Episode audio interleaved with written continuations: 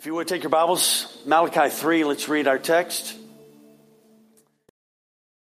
I want to put last week with this week because there's a contrast that's going on.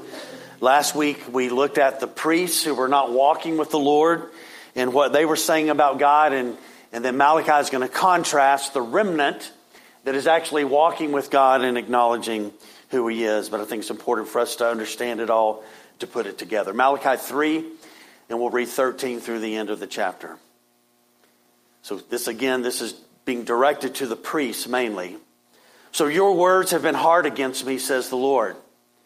But you say, this is the seventh of seven questions they have, how have we spoken against you? And so God answers, well, you have said this, that it's vain to serve God. And what is the profit of keeping his charge or of walking as in mourning before the Lord of hosts? And now we call the arrogant blessed, and evildoers not only prosper, but they put God to the test and they escape. He doesn't do anything about it. Now, here's the contrast. Then those who feared the Lord spoke with one another. And in this good, what we're about to read, listen to this. And the Lord paid attention and heard them. God hears us when we walk with Him and when we pray. The Lord paid attention and heard them. And a book of remembrance was written before Him of those who feared the Lord and esteemed His name. They shall be mine, says the Lord of hosts, in the day when I make up my treasured possession, and I will spare them as a man spares his son who serves him. And then once more you shall see the distinction between the righteous and the wicked, between the one who serves God and the one who does not serve him. So, as I said a while ago, this section is a contrast from where we were last week, where the priests are speaking harsh and critical words against the Lord, accusing him of blessing those that are arrogant, blessing those who mock him. And so, hopefully, today we will be able to see accurately the contrast that's being displayed here for us how this faithful Old Testament believers at the end of the Old Testament, the brothers and sisters, are just going to walk with God regardless of how corrupt the culture is and how corrupt the religious system is. So they saw the spiritual condition around them, and yet they were going to continue to walk with God in deep faithfulness. So I want to remind us of where we were last week. There were basically three main objections that the priests were saying to God. And the first one is this God, you're actually wrong. God had said, Listen, you're speaking harsh words against me. And the people are like, We don't know what you're talking about, God. So they're charging God with not, with being wrong in his assessment of where they are because they're like, We have really not said anything against you.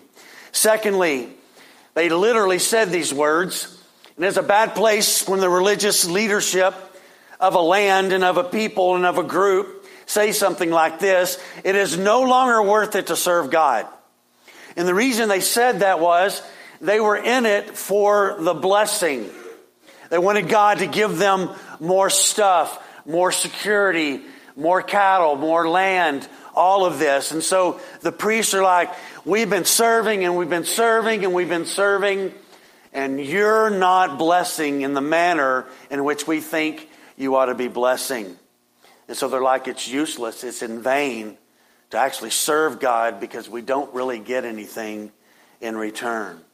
And then, thirdly, they charge God by saying, God, it's not fair how you're working this. We look around in our land at the arrogant, we look outside of Judah at the nations that worship other gods, and they seem to be doing better than we are doing and you seem to just let them mock you. And they can mock you and they can sacrifice children, literally throwing them into the fire, and you do nothing about it. And yet, we, your people, your covenant people, you keep raising issue with how we are living. And so they charge God with being unfair and ignoring sin.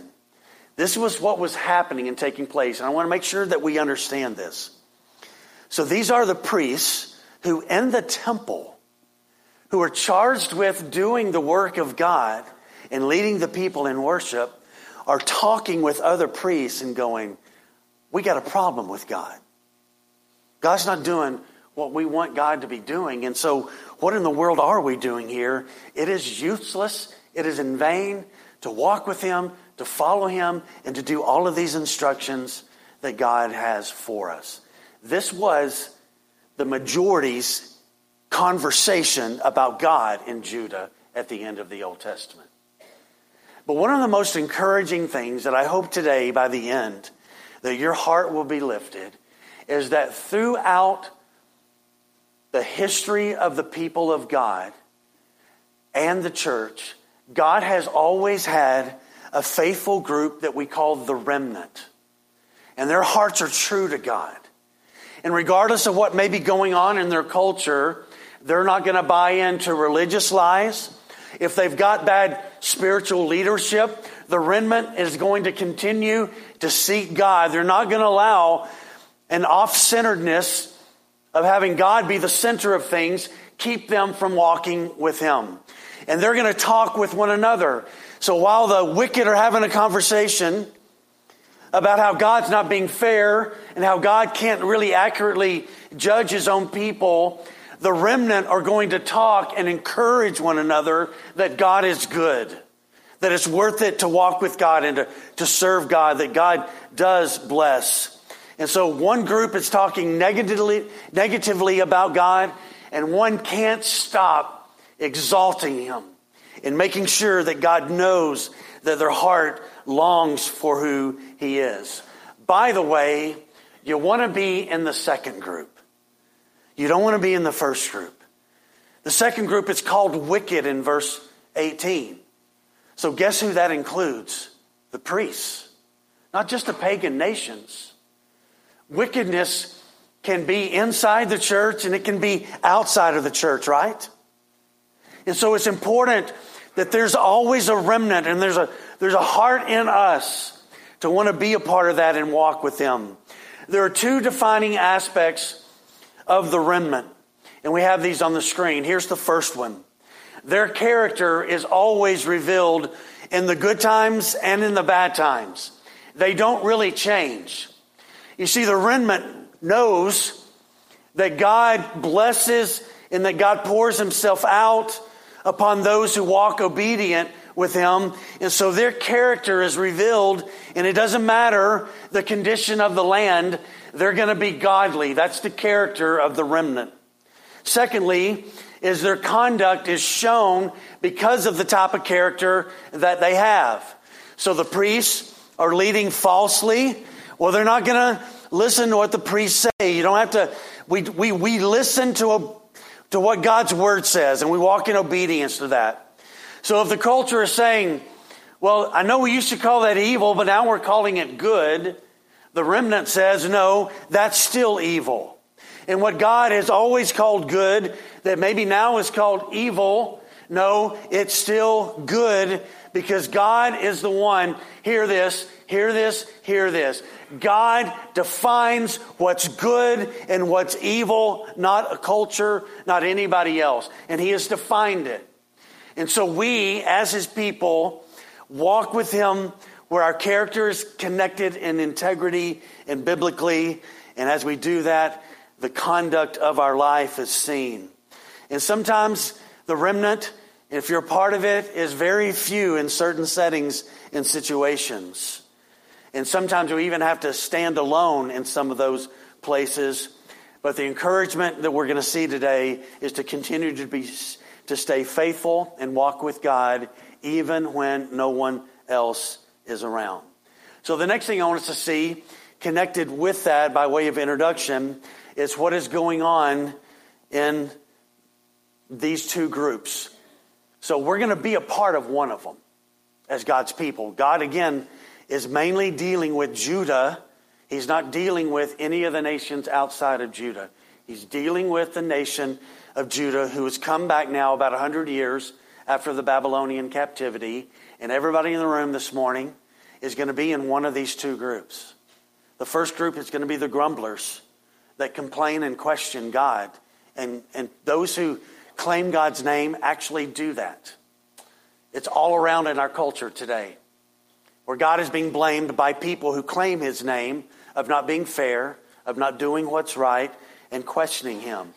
So we're either going to be a part of that group or we're going to be a part of the group that fears and it lives in awe of God's name and deeply desires in every part of our life, though we will never do it perfectly, to exalt him and to fear him.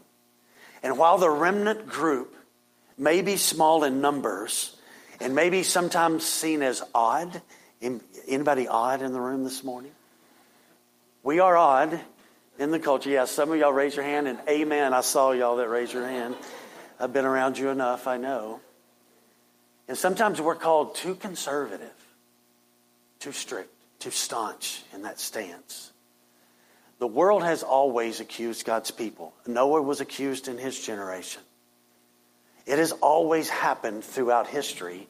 And guess what? It will continue until Jesus makes everything right. So that just simply means for us, we know this is the case.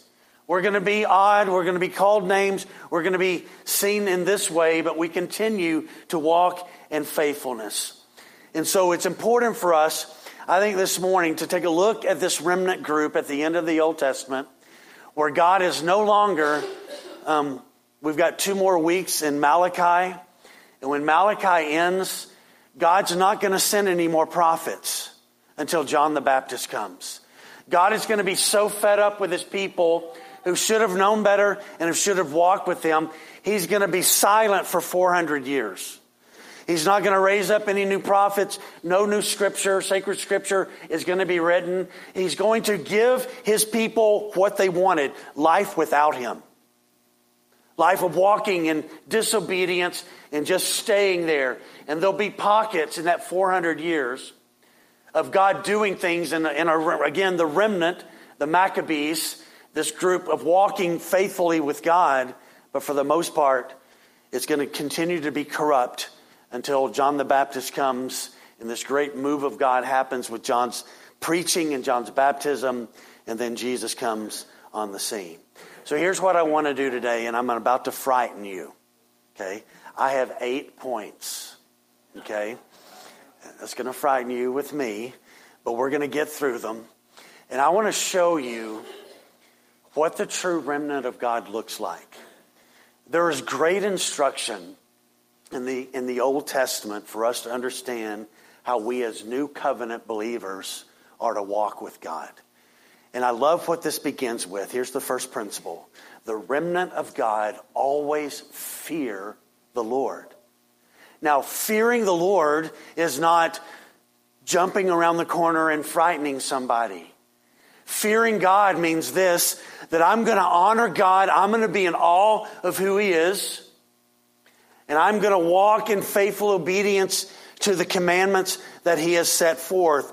And so Malachi in verse 16 gives this first contrast.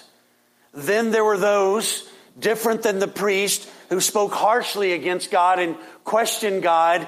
There were those who feared the Lord. The remnant guarded their words. They trusted in the righteousness of God, not their own righteousness. They were as Abraham was. Genesis 15, 6. And he believed the Lord, and it was counted to him as righteousness. The remnant trusts what God says to be true. And so all around them, God was being disrespected in every kind of way. God was not being seen rightly in his holiness. But the remnant greatly had deep reverence for God and was in awe of God and wanted to walk in obedience to who he was. These two groups in Judah could not be any wider apart from one another. And while the majority walked with this wide group and the priests and the way that they thought about things, this smaller group was faithful in walking with the Lord. And they kept themselves in a state of connection to God because their desire to live in fear of Him and to honor Him. Here's what's encouraging. When the remnant got together, they didn't buy into what was being said all around them. They just knew what was true about God and they, and, and they just spoke it to one another. there was a consistent conversation about who God is, about how great God is, and what God does. Now, Solomon was said to be the wisest man who ever lived on the planet. I have some questions about aspects of his life. Now, I believe that he was wise, but, but if you're extremely wise, you do not abandon God and try to find life away from God. And that's what the book of Ecclesiastes is about. Solomon decides in the very beginning of the book of Ecclesiastes can you find life under heaven? In other words, what that means, can I find life leaving God out of the picture? And so Solomon does anything that you can do, tries anything that you can try. And at the very end of the book, he, ha- he does have some wise counsel. Listen to these words. This is Ecclesiastes 12, 13, and 14. He says, The end of the matter, after everything has been heard, here's the conclusion of it all. After everything has been heard, here's what Solomon concluded. Here's what you must do in your life. You must fear God and keep his commandments. For this is the whole duty of man. Why? Well, there's going to be an account that everybody's going to have to give. And so Solomon writes, For God will bring every deed into judgment, and with every secret thing, whether good or evil. So the remnant at the end of the Old Testament, Malachi's generation, the majority spoke ill about God. The remnant, small group, spoke favorable things about God and they knew what Solomon had writ, wrote was true. We are to fear God and keep his commandments. And that indicates the wisdom and the understanding that we need in our lives. And I believe that one of the things that grows out of a reverential fear of God is a desire to actually live holy lives and to keep a posture before God, to honor Him and to exalt Him, in our mind, with our hands, with our feet, with our eyes and our ears, that God would be exalted and honored in every way. So the remnant enter into God's presence, not boldly telling God what to do, but they come humbly, knowing that God does bless. But we come with a posture that He is God and we are not. And so whatever He decides is good. Do you, do you believe that today? If God is absolutely good, when He says no to something, that's good. And when God does some, something good to bless our prayers, then that's good. If God decides, well, no, you're going you're going to pray for that person for a decade, and then I'm going to step in and do something. If He decides to wait, guess what? That's good. Everything He does is good. So this generation at the end of the Old Testament lived in such a way to honor God by fearing Him. Ecclesiastes 5, verse 1. Listen to these words. Guard your steps when you go to the house of God. To draw near, to listen, is better than to offer the sacrifice of fools, for they do not know that they are doing evil. That verse just speaks of this. When we come together as God's people to worship Him, we come humbly. We draw near. I'm going to listen. What does God have to say to me today? I'm going to listen. I'm going to listen. And if I need to be quiet and not say anything, then I don't need to say anything. I don't need to sing anything. I need to listen. What is God telling me and how God is leading me? When we lived in Germany planting churches, um, just south of the city we lived in was a city called Cologne, and they've got this gigantic um, Catholic cathedral there called the Dome. And inside there, there's a section that's kind of cornered off, or it's not really cornered off, but it's kind of centered around there with these golden kind of spiky things. But inside there is a crypt that they say the bones of the wise man are in there, which they're not. But I would watch people every time I would go in there, and they would reach through those golden things, trying to reach as best they can to get as close as they could to the bones of the wise men. And I just wanted to say to them there is a living Lord that has resurrected, and he is not in a tomb. He is alive, and those, if the wise men are in there, they cannot help you. So I want to remind you and I today I don't know what you're reaching for thinking it's going to fix your life. Only one can, and that is King Jesus. And we are to live in fear of him. So, secondly, this remnant not only feared the Lord, but they lived with one another in a speaking biblical truth community. And so here's what it says. Verse 16 Then those who feared the Lord spoke with one another. So you've got a group speaking evil against God, called the wicked. Then you've got a remnant, those who are fearing God, and they are speaking with one another. Here's what marks the remnant of God in America today. They speak about the nature and the character and the glory of God as a consistent part of their conversations with one another. There is one thing in the room today that is, above all things, and that is the name and the glory and the worth of God. So we don't want to talk about me. We don't want to talk about anybody else. We want to talk about Jesus. And so God speaking here describes this generation at the end of the Old Testament. They talked and talked and talked with one another about the glory of God. He was the centerpiece of their conversations. And there was a great longing in the beginning that God had for the people of God to live astonished in regard to who He is, understanding the greatness of His presence, and we are there. And when we are there in that presence, listen to these words. This is way back when, but there's some really important things here. This is Deuteronomy. They are about to enter into the promised land. Moses is not going to get to go. But Moses is giving the law a second time to remind the generation that is going to go in. And so in Deuteronomy 5, beginning in 22, listen to these words. These words the Lord spoke to all your assembly at the mountain out of the midst of the fire, the cloud, and the thick darkness. And he spoke with a loud voice, and he added no more. And then he wrote them on two stone tablets of stone, and he gave them to me.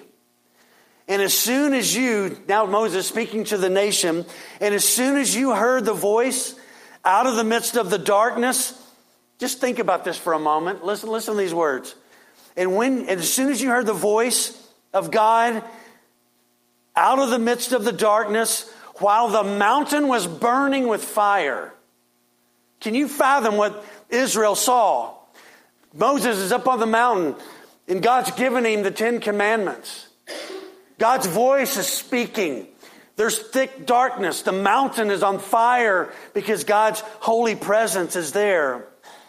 The people, it says this, you came near to me, all the heads of your tribes and your elders, and you said, Behold, the Lord our God has shown us his glory and greatness.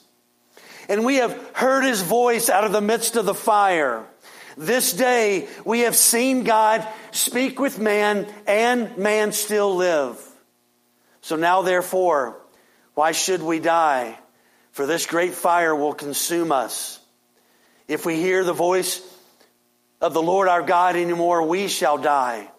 Here's what's happening the people, for the first time, were starting to fear God, that His holy presence. You should be cautious about that. And so the leaders kind of came to Moses and said, Okay, we, we get it. Holy God, fire on the mountain, thunder, darkness. He's holy. We are not. So, Moses, we are asking you if you will speak with God on our behalf because we recognize who He is, and then you will come and you will tell us what is on God's heart. For this great fire will consume us. If we hear the voice of the Lord our God anymore, we shall die. And then they say this For who is there of all flesh that has heard the voice of the living God speaking out of the midst of fire as we have and has still lived? So they say, Go near, and you hear all that the Lord our God will say, and speak to us all that the Lord our God will speak to you. And listen what they said. We will hear it and we will do it. In verse 28 of Deuteronomy 5 says this And the Lord heard your words, Moses tells them, when you spoke to me. And the Lord said to me, I have heard the words of this people which they have spoken to you, and they are right in all that they have spoken. This is a holy divine moment because from this moment forward, this is going to be deeply rare. This is not how they're going to continue to see God. And listen to what God said in 29. Oh, that they had such a heart as this always, to fear me and to keep all my commandments, that it might go well with them and with their descendants forever. So the remnant always learns the lesson that we must fear God, keep His commandments, and have a consistent conversation about the Word of God and the revelation of God and the names of God. Psalm 66 16 says this Come and hear, people, all you who fear God, and I will tell you what the Lord has done for my soul.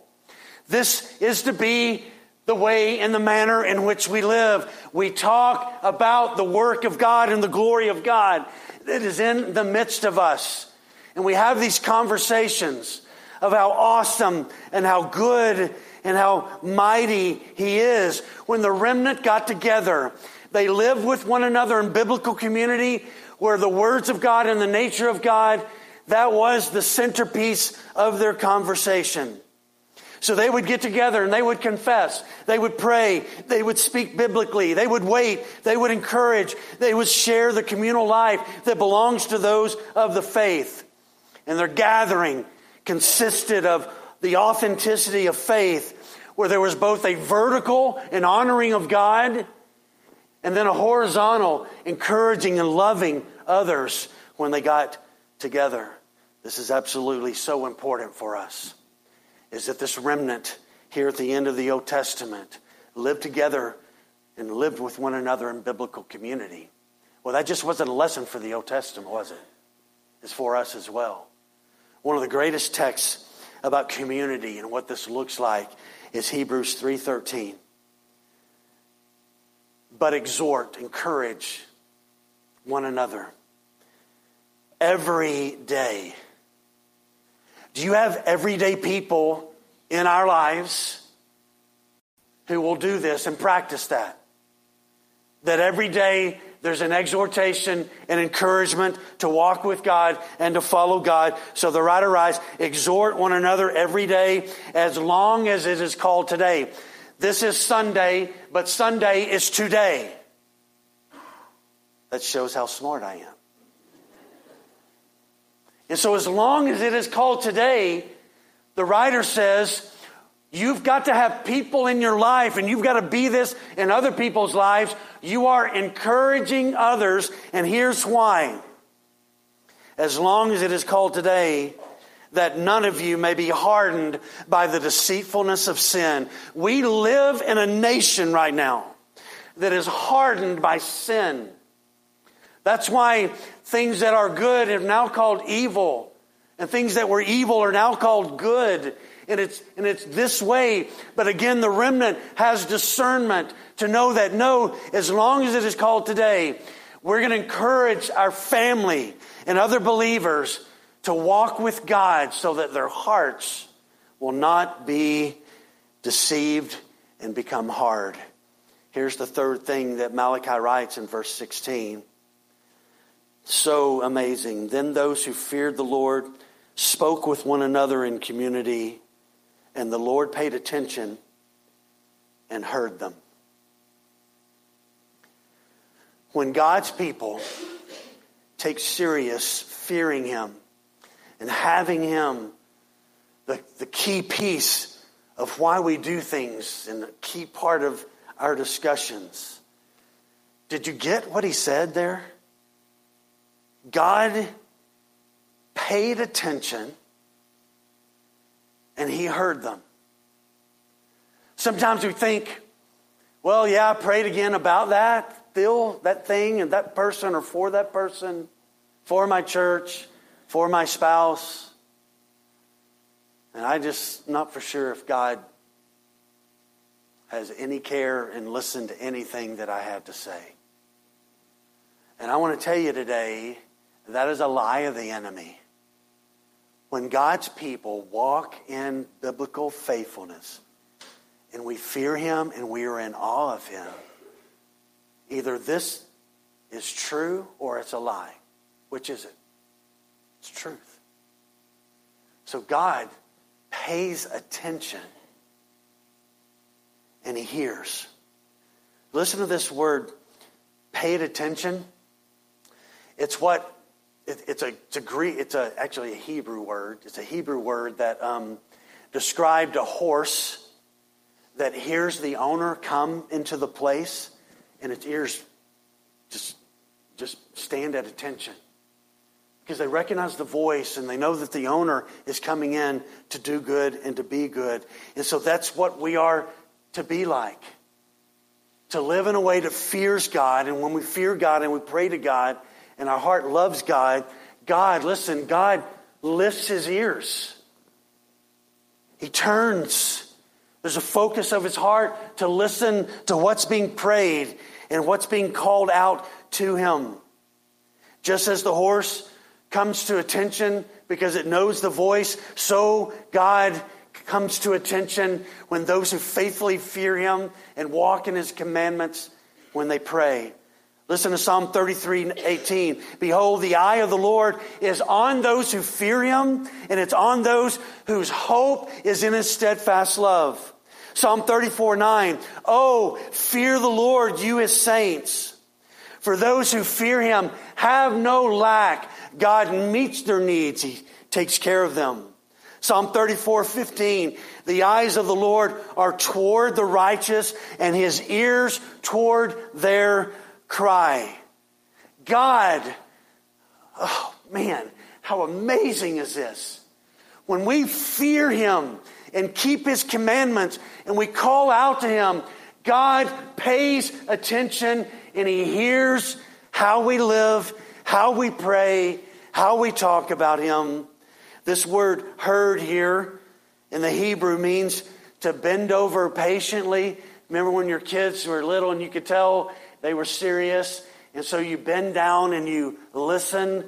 That's what this word means that when God's people live in awe of Him and keep His commandments and they cry out to Him, God pays attention.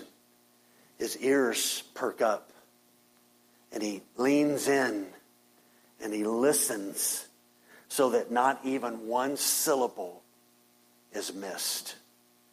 That's what this Hebrew word means to lean in and not miss a syllable. There's an interesting text in Daniel 10. Daniel gets this word from the Lord, and he's like a vision, and he's like, What in the world does this mean? And he starts praying immediately when he gets the word, and he calls out to God, deeply seeking to try to understand what he has been shown. Well, Here's what the text says a little bit later. This angel arrives. The angel was sent on the first day that Daniel sought to understand this truth, sent it on its way, but for 21 days it's not there. So the angel arrives and says to Daniel 10, verse 11, And the angel said to me, O Daniel, man greatly loved, Understand the words that I speak to you and stand upright. For now I have been sent to you. And when he had speak, spoken this word to me, Daniel said, I stood up trembling. And then he said to me, Fear not, Daniel, for from the first day that you set your heart to understand and you humbled yourself before your God, your words, listen to this, have been heard. They were heard by God in that first initial instance. And I have come because of your words. Y'all remember why the angel couldn't get there for 21 days? Because it met the, the demon from the prince of Persia, and there was a spiritual war that was taking place. And that angel got to Daniel, but God heard Daniel immediately. Why? Because he feared God. He walked in God's commandments in a pagan land with pagan kings. God showed him favor. Why? Because God was the highest thing that Daniel had. And he lived in a way to honor God. And so the Lord pays attention to the righteous. This brings us to the fourth one. And the righteous are remembered. They are remembered by God. Sometimes, let's be honest, we can be just like Malachi's generation. We look around and we're like, why do all the people who mock God seem to just not have any problems? They've got fame, money, cars, houses wherever they want to have houses, and yet they mock God. And if we're not careful, we can drift into that thing that God's not concerned about the mocking of his name. And then we can kind of think, as they did here, that God's not interested in the righteous. But God wants the remnant to know this, and He wants us to know this this morning is that the righteous are remembered, they are not forgotten. Now, they may be forgotten in history, but the one who matters, God, does not forget the righteous. He does not do this. And so, the last part, I think it's the last part, and eventually we're going to get to 17. Well, we're not there yet. We'll get there in a second. And a book of remembrance was written before him of those who feared the Lord. So, this concept of a book of remembrance goes all the way back to Exodus 32 32. Here's the words. But now, if you will forgive their sin, but if not, please blot me out of your book that you have written. Then Isaiah gives some more insight about this book of remembrance in this book. Isaiah 49 14. But Zion said, The Lord has forsaken me. My Lord has forgotten me.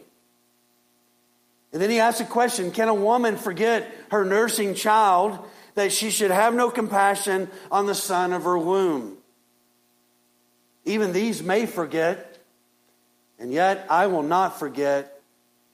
And listen to what God says Behold, I have engraved you on the palms of my hands, and your walls are continually before me. God will not forget his people. He will not forget his people. Faithful words of ours may get lost after our life is over with and we spoke and lived in a way to honor God. But they are not lost. God remembers every single one of them. John MacArthur wrote, based on this question, why did the righteous need to know that there was a book of remembrance of their deeds. And he writes these words In the hearts of the true and righteous worshippers who loved and served God in Israel, all the talk of judgment produced fear that they, too, might be swept away when God's wrath came. So, to encourage the godly remnant, Malachi noted how the Lord had not forgotten those who fear the Lord and who esteem his name. So I want to remind everybody in the room this morning. Maybe you feel like you're not recognized even by your family in your righteousness and the things that you say in the manner in which you live. Maybe at your work you're mocked. And you make sure that what you say and how you live is God honoring.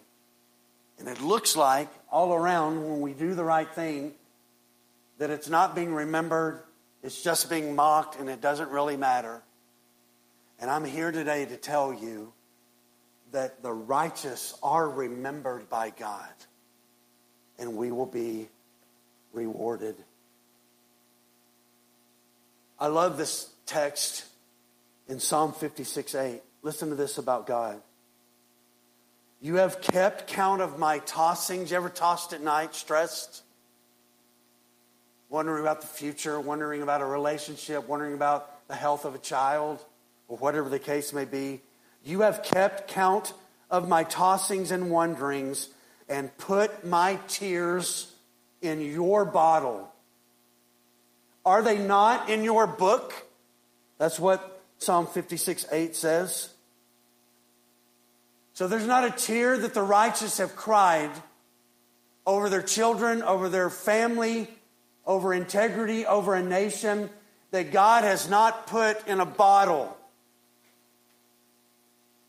I don't know what kind of big bottle that is. That's a big bottle just to deal with my tears of my lifetime.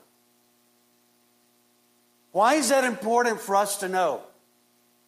That God knows how much He knows intrinsically. He doesn't have to count, He doesn't have to keep it. He's God, He's omniscient, perfect knowledge. He knows how many times since we were a baby to last night, how many times we've tossed during the night. He just knows it. And then He takes our tears and He puts them in a bottle. Why is that so important for us to know? Because it reminds us that when we live in a culture that is deceived by sin, that when we live righteously, nobody else may know, but who knows and who takes note?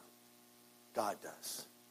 And so this is to lift us today to recognize that, yeah, maybe I'm standing all alone in my family. I'm the only believer in my family. That may be what some of you are saying. And nobody seems to listen. We're about to have Thanksgiving again, and they're not going to listen this Thanksgiving again either. And I want to remind you today that God will take note of your words and your integrity and your faithfulness. He doesn't forget his people.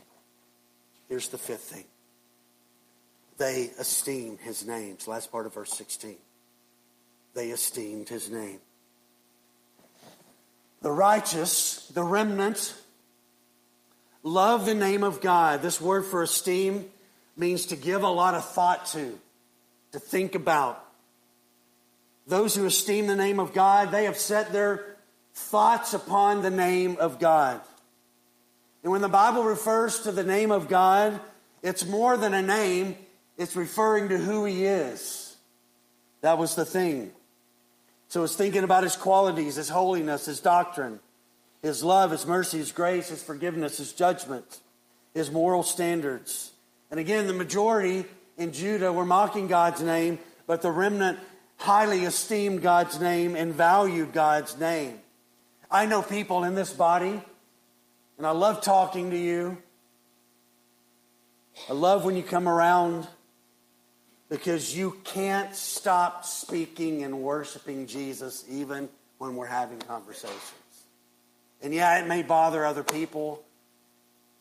And by the way, if we are a believer and we ever say to somebody else, why do they always talk like that about God? We need to check our hearts.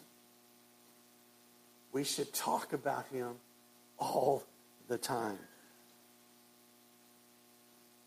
Some people are the embodiment of this verse. For where your treasure is, there your heart will be also. And their heart is always connected to the majesty of our King. Those who practice loving and exalting the name of God, they know God's names. That He's provider, He's our banner, He is our peace, He is our righteousness, He is presence, He is the good shepherd, He is the water of life, He is light, He is life, He is the gospel, He is our shepherd. Now think on this with me for a moment in regard to the remnant in Malachi's day. The greatness of the nation of Israel was gone. The priests had failed and they were corrupt. Worship was skewed. The power of the nation was weak. They were not giving tithes. They had made a sham and a mockery of marriage. But for the remnant in the, in the midst of a broken generation, just did this. Let's talk about the name. Let's talk about him. He is our hope. He is our peace. His glory is everything that we need. They knew this to be true. Proverbs 18:10 The name of the Lord is a strong tower and the righteous run into it and are safe. And they, they live this way of honoring God and exalting His name and knowing that it's a tower. And I tell you, as the failure of the American self litters our American culture, may you and I see the unbelievable great wealth that we possess to know the name of Jesus Christ. That it's ours. That He is mine and I am His. The sixth thing about the righteous remnant, in case you didn't like the one before, I hope you like this one. Um, we'll have some nurses in the foyer to see if you're alive after the service. The Lord claims His own and He affirms His own. So we finally got to 17 and we are close to. I just turn this page and we'll be finished. Okay? So I told you we could get there. 17 says, They shall be mine, says the Lord of angel armies in the day when I make up my treasured possession. They shall be mine, says the Lord of angel armies, in the day, pointing to a specific date, a reference, a time reference, when he will make up his treasured possession. And we've been watching from afar on television what is taking place in Israel right now. And they have, for most of their history, been a persecuted people. They are still a persecuted people. They are still a troubled people. Why? They rejected their Messiah. He came to them and they killed him. Now, it doesn't justify anything that has happened to them, but this is what happens when there's a rejection of God. This is what happens and rejection of the glory of Jesus. And they have been a troubled people for thousands of years. Starting when Nebuchadnezzar came in, they have been an oppressed people, all the way through Rome having power and all those other nations having power over them, not having a nation and finally becoming a nation. But there's going to come a day when God is going to ultimately fulfill and he's going to rescue the Jewish people. And you know what they're going to do? They're going to turn to him and they're going to believe in their Messiah finally. Ezekiel writes about it, Jeremiah writes about it, and it's more coming a day, the millennial kingdom, when the Jewish nation is going to turn back and they're going to say, Jesus, you are truly our King. And we believe in you. And, there's going to be a dramatic change. And so when, when the Lord speaks here, he says, They shall be mine, says the Lord of hosts, in the day that I make up my treasured possession. God promised them back in the day that they would be his unique people. And God, as we talked a few weeks ago in Malachi, does not change. He doesn't change. So, what does that mean for us? Well, today I want you to use this word when you go out. It's a Hebrew word called segula. S E G U L L A H. And it means in the Hebrew, treasured possession. I thought about how cool it would be just to get a shirt that said Segula and people would have to ask us, what in the world is that? And we could say, well, I have met the King of the universe and he saved me and I've become his treasured possession. So if anybody wants to run with my t-shirt idea, you can do that. Um, this word means, listen to this, valued personal property that the owner holds a special affection for and highly values. That's us. Is that not amazing today? That those who have been redeemed by God are the segula of God, his treasured possession. The seventh thing is found in the last part of 17. God says, I will spare them as a man spares his son who serves him. God preserves what he treasures. Do you believe that today? A man has a son who serves him faithfully, What's, what's that father going to do with that son? He's going to love that son and honor that son. And for the faithful remnant of God who don't buy into the lies of the culture, there's a unique, unique relationship that they have with God. And God just says there, I will spare them as a man spares his son who serves him, that God preserves what he treasures. And I tell you, our world today is this way. The world will give no recognition to those who fear God and serve him faithfully and so we have to remind ourselves, we have to speak to one another to remind ourselves, we have to remind our individual selves that I am his special segula. And he will spare me and he will preserve me because he has treasured me. Now, I don't get that today. I'll just be honest with you. Because I know my heart better than you know my heart. And you may think I've got darkness in my heart Well, I live with me. And I am absolutely amazed today that the eternal, sinless, perfect Lamb of God, that I have become his segula. And that's my grace is amazing. It's why we sing. It's why we do what we do. So the righteous live the way they do because they know this.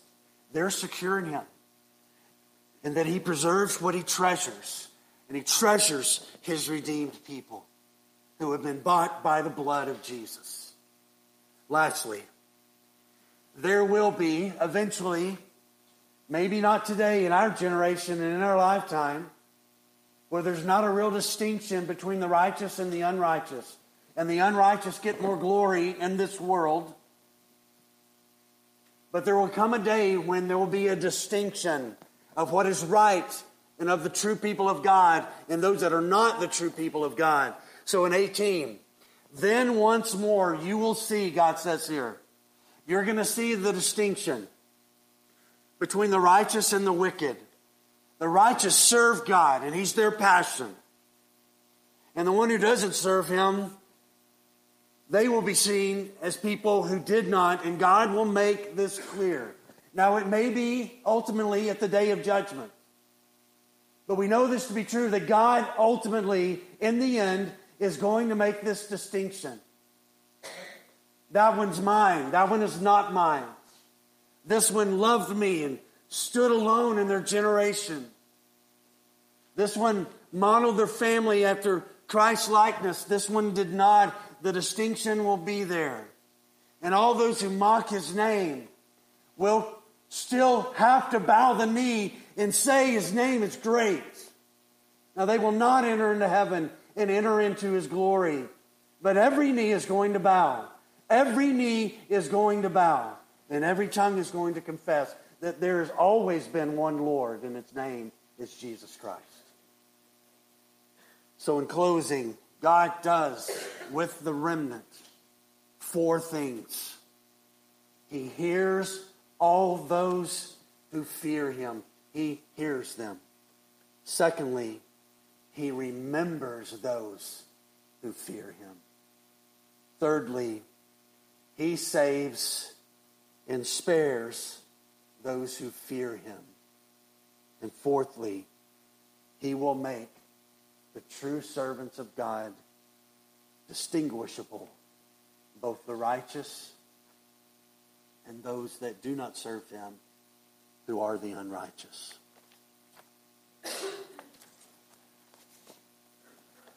Pray for me for a moment. Just I'm about to read a story to you. It's not real long as we finish. And I've gotten emotional every time I've read this story. When I found it, I teared up. Yesterday, Pam was doing something in the kitchen. I read the story again, and I was like, wow. So, anyway, um, it's okay to cry, right? It's okay to cry. But I, I, I, want you to hear this. I don't want to get too emotional that you can't hear the story. I want you to listen to this. This is the picture of what it means to be the remnant of God. Years ago, an elderly missionary couple who had served for years in Africa was returning to New York City to retire. They were feeling discouraged, defeated, and afraid.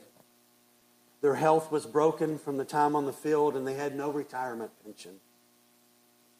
When they got to the wharf in Africa to board the ship, they discovered that they were booked on the same boat as President Theodore Roosevelt, who was returning from a big game hunt in Africa, the same continent they had served the Lord on. No one paid any attention to this old couple, but they watched the fanfare as the president arrived. A band was playing, and the crowd was waving and straining for a glimpse of the great president. As the ship crossed the Atlantic, the old man grew more and more depressed. He said to his wife, Something is wrong. Why should we have given our lives in faithful service to God in Africa all these years, and yet no one cares for us? This man comes back from a hunting exhibition there, and everyone throngs to see him. It doesn't seem fair. His wife tried to comfort him, but he couldn't shake his developing deep depression.